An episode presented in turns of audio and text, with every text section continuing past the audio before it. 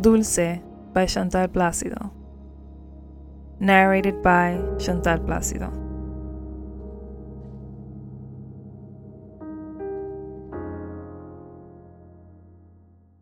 Gino slipped the tank top over his head and tucked it into his dress pants, which were recently hemmed to his length. He wound the belt around himself until it was tight, but it was still too long that it hung down to his knees. Like the pants, it was his brother Martin's, who was twice his size and height. He was tired of wearing his second-hand clothes. There was never enough money, so his parents made sure that Martin had good clothes. They were expecting him to get a good job and a good girl to marry after his 18th birthday. As for Gino, they were just expecting him to stay out of trouble, which wasn't hard because he was practically invisible. When he was ready, he waited in the living room. The baseball game was on, and even though he had the urge to change the channel, he didn't. If his father and brother missed the semifinals, he'd never hear the end of it. He flipped through his comic book for the third time. He wished he had a new one. Hey, Dad, he called out from the side door. Do you think I could get some money? His dad stuck his head out from behind the hood of the Corolla. For what? A comic book? He scoffed. Absolutely not. Martin came out of his room. He looked exactly how Gino thought he would. His gray button down actually fit.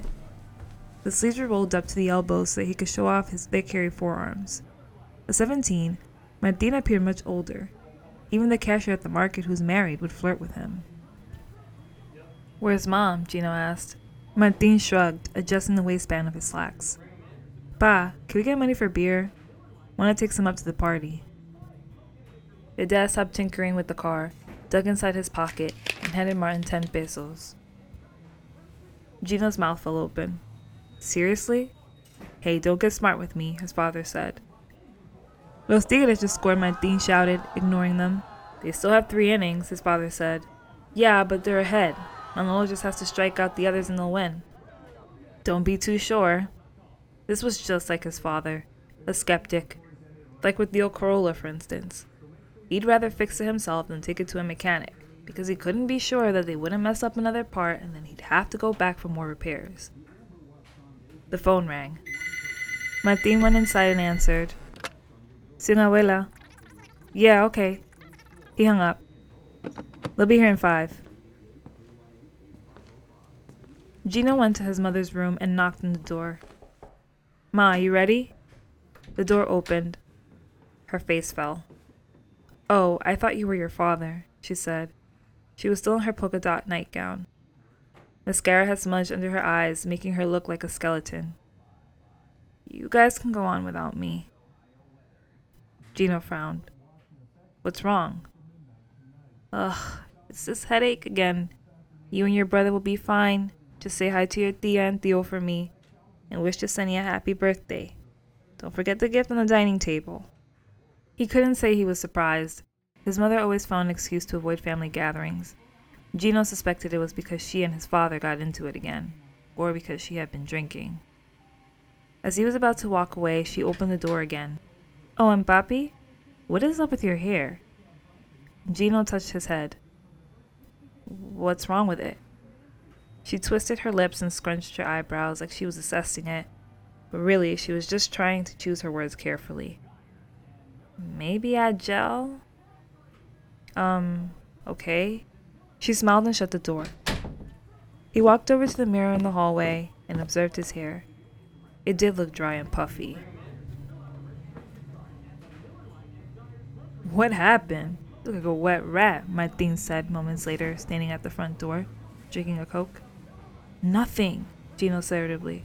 Let's go. Wait, where's mom? She's not coming. He snatched a shiny gift bag from the table. A couple of gnats flew away and back onto the rotting bananas in the decorative bowl. A honk came from across the street. Their grandpa Willie waved from behind the window. The road up to the campo was bumpy. They had small talk, which was mostly their grandmother asking them about their lives. Are they behaving at school? Do they have girlfriends? Gino spoke as little as possible. He learned that if his answers were close ended, he'd get less questions and Martin would simply take over. Then he tuned them out by counting in his head the number of horses and cows he'd seen on the way. When they got to their cousin's house, they parked on the side of the road. The sun was setting and the air was cooler. Gino looked at his reflection in the car window. He sucked his teeth. His hair had dried up, but one side was still frizzy, making it look uneven. He palmed it down until it looked less awkward, then caught up to everyone at the house where merengue could be heard coming from the backyard. Gino hated family gatherings. Even though everyone was always welcoming with their big smiles and tight hugs, they always had something critical to say. They had convinced themselves it was all out of love, but that's not how it felt for Gino. He always felt like the butt of a joke. Even worse, perhaps, was when he felt invisible. My Martin was always the center of attention. Their Aunt Brunilda greeted them in her kitchen. She looked them over, praising each for how much they'd grown. Wow, Martin, you look taller than your father. Must be the Sanchez genes, she said. A woman they didn't recognize with the hair the shape of a helmet made a noise in agreement. Mm-hmm. Wouldn't we had like one of those our age? She said, before taking another drink from her beer. Martin smiled politely. Gino felt himself gag a little. Brunilda took Yesenia's present and set it on the table with the other gifts. She offered them drinks. Martin took a beer, but Gino never liked the taste, so he declined. And from there, they walked to the backyard where the rest of the guests were under a large tent. Gino greeted the relatives he knew and politely shook the hands of those he didn't recognize. Of course, Tio Hector already had something to say about the way he looked. The bell wraps around him three times, look!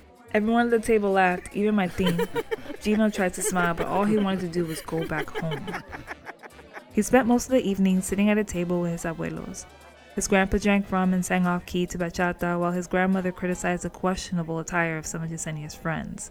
For a second, Gino considered ignoring the bitter taste of beer and grabbing a bottle from the cooler. Anything to pass the time. Yesenia spun around at the center of the tent with a guy he didn't know, while her friends and a couple of their cousins crowded around her cheering. Her dress was modest for people who lived in the countryside of Puerto Plata. Why don't you join them? His grandmother asked. Gino stopped working the leftovers of his dulce de leche. You need to be around kids your age. It's not that he didn't want to. He'd give anything not to be at this table. Is that around these kinds of kids, most of the time he ended up fading into the wallpaper. They simply did not care to listen to him, and the girls, well, they were just too scary to talk to. But his brother was determined to make him overcome that. He came over and pulled him by the elbow. Come on, come and dance with Ruby. Gino tried to walk as fast as Martin did, but it was more like getting dragged. He stopped him right in front of a girl who looked none too pleased that he was there. Her face twisted like she had smelled something bad. Gino straightened his shirt and forced a smile. This is your brother? Yeah, and he wants to dance with you.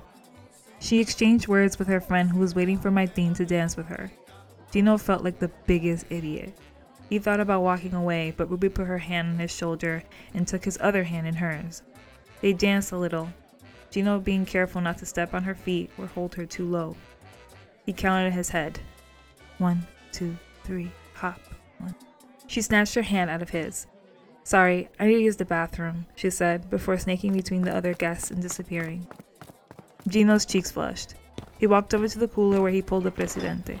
He popped the cap off stuck the bottle right on his lips and chugged. He grimaced. I hate beer too, someone said. Gino looked up. A young woman with big brown eyes stood at the edge of the tent. She smiled, brushing some of her curls behind her ear. Gino looked back. Surely she was talking to someone else. Maybe Martin was standing behind him? Hi, she said. Hi, he replied. You don't usually drink, do you? she asked, stepping around the table to his side. He shook his head. Thought it'd help me pass the time. Why don't you dance? she asked. She swayed a little. The silk dress snug against her curves. He thought about how his dumb uncles would have probably called her fat, the way they call him stick. Uh, no way, he said. Why? You can't come to a party and not dance. Well, why aren't you dancing? he asked. She shrugged. Maybe I'm waiting for you to ask me. Me? She nodded. Or are you too good for dancing? He shook his head. I'm Gino. He stuck his hand out to her. Dulce. She shook it. Gino liked the softness of her skin. He set down the beer and led the way to the dance floor. his heart pounding in his ears. He felt like the whole room was staring at them. He held her waist and hand gently, blushing as he did. Slow down a little, she said. Get the rhythm of it first. Gino's ears grew hot. He slowed his pace. That's right, see? Yeah, I'm sure everyone can see how bad I'm doing, he said. Who cares what other people think? There are no rules to dancing. See her? She nodded towards the helmet hair lady who was dancing with Martin. She keeps missing the beat, but she's having fun. She spun him around. They fell back into the one, two, three hot rhythm of bachata. Getting the hang of it, Gino spun Dulce around this time, with ease, the sweet scent of her rosy perfume hitting his nostrils. He wouldn't admit it out loud, but he was enjoying himself. They danced for two more songs before they decided to break for drinks. Gino served them each a Coke. This is wonderful, Dulce said, catching her breath. Gino smiled, feeling three inches taller than he did when he came to the party. I wish my sister would have come. I know she would have had so much fun if she just let herself. Gino swallowed. Why didn't she come? She prefers to stay home and help with chores. Gino could relate, minus the chores. My brother loves these kinds of things. He nodded towards Martin, who was talking to Helmet Head. Dulce suddenly looked like she was coming to a realization. I need to go. Really? She nodded, putting the plastic cup down on the table. Wait, can I at least walk you to your car? Oh, I just live away from here. Then I'll walk you home. She smiled and nodded.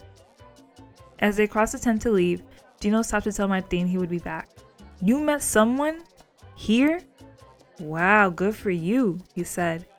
Gino frowned. What is that supposed to mean? Just go walk her home, he said, patting him hard on the back, returning his attention to the girls hanging out by the cooler. The night was cool and breezy. The moon was a crack in the sky. They could barely see their way, but Gino trusted Dulce to know where she was going. So, is like your dad waiting for you or something? Gino said, chuckling. He's always waiting. She took her shoes off and continued to walk. Sounds like my dad. He's pretty strict, but that's because he doesn't trust people. well, I think we all need to trust in someone, even at the risk of getting hurt. He nodded. He didn't want to admit to her that he had a hard time trusting people, too. Thanks for tonight, he said. These parties usually aren't my thing. Why? I just feel like an outsider, and I'm tired of being my Martin's shadow. Then don't be. Gino slipped over a muddy patch of land. He was sure his shoes were done for now, but maybe this meant he could get a new pair. So he stepped in it again. You really know how to be yourself, he said. Well, who else would I be? They wove through a cluster of trees until the silhouette of a small house appeared in the distance. When they got closer, Gino could see that the house was similar to his aunt's in that it was decrepit. The curtains were drawn shut, and all the lights were off except for a single lantern on the crooked porch. Dulce stopped in front of the steps. You know, Gino, there's no requisite for being alive. You simply are. Everything else is just noise. So stop thinking about what other people think about you. Gino felt a weight lift off his shoulders. You're right. He stared into her eyes. Feeling a sense of confidence he never felt, he pressed his lips against hers.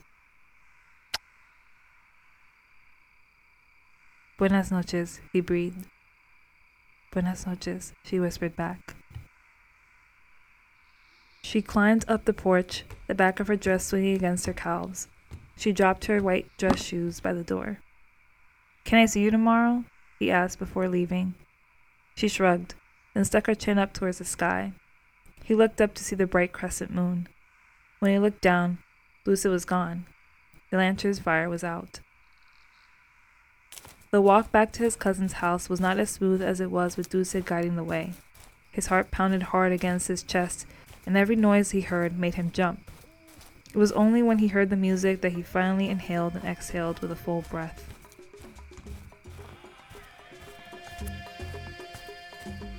The party went on until 3 in the morning.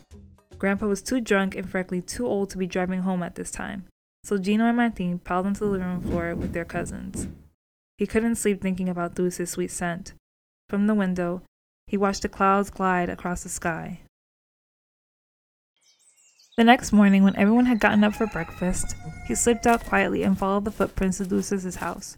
He found it curious, though, that it seemed like only his shoes had made a mark. Dulce must have moved too quickly to leave prints, he thought. When he reached the house, it was quiet. However, the curtains were apart and the door was open. A soft bolero came from inside. He knocked a few times, then again, but much louder in case it didn't hear. Moments later, a short man with a heavy mustache and a balding head came to the door in his unbuttoned dress shirt the way old men did in the hot Caribbean. Buenos dias, caballero. Buenos dias. Is Dulce home? Gino cut to the chase. The man squinted. Dulce? Um, yes. Well, I don't know how to say this, but Dulce is gone. Oh, I can wait. No, I mean, she passed away. There was a long pause. Gino felt his heart drop to his navel. She's dead? The man nodded. For several years now. 1975. Gino felt his head spin the way it did when he got up fast from his bed in the mornings.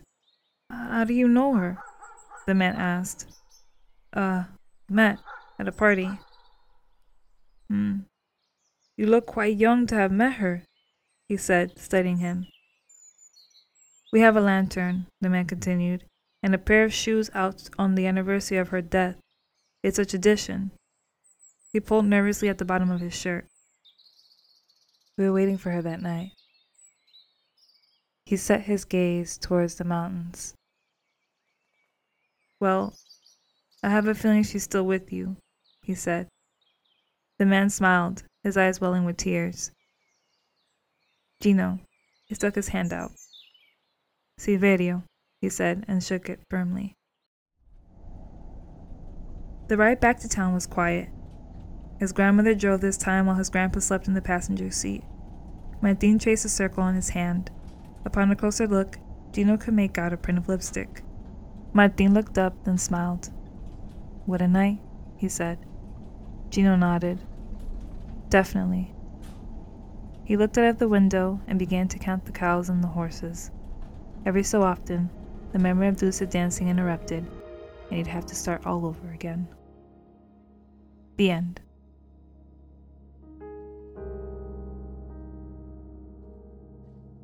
Dulce is a short story written by Chantal Placido. Audio reading was produced by Chantal Placido. Sound effects and music can be found on YouTube Audio Library. Additional sound effects can be found on zapsplat.com. To learn more about the author, visit chantalwrites.com. Thank you so much for listening.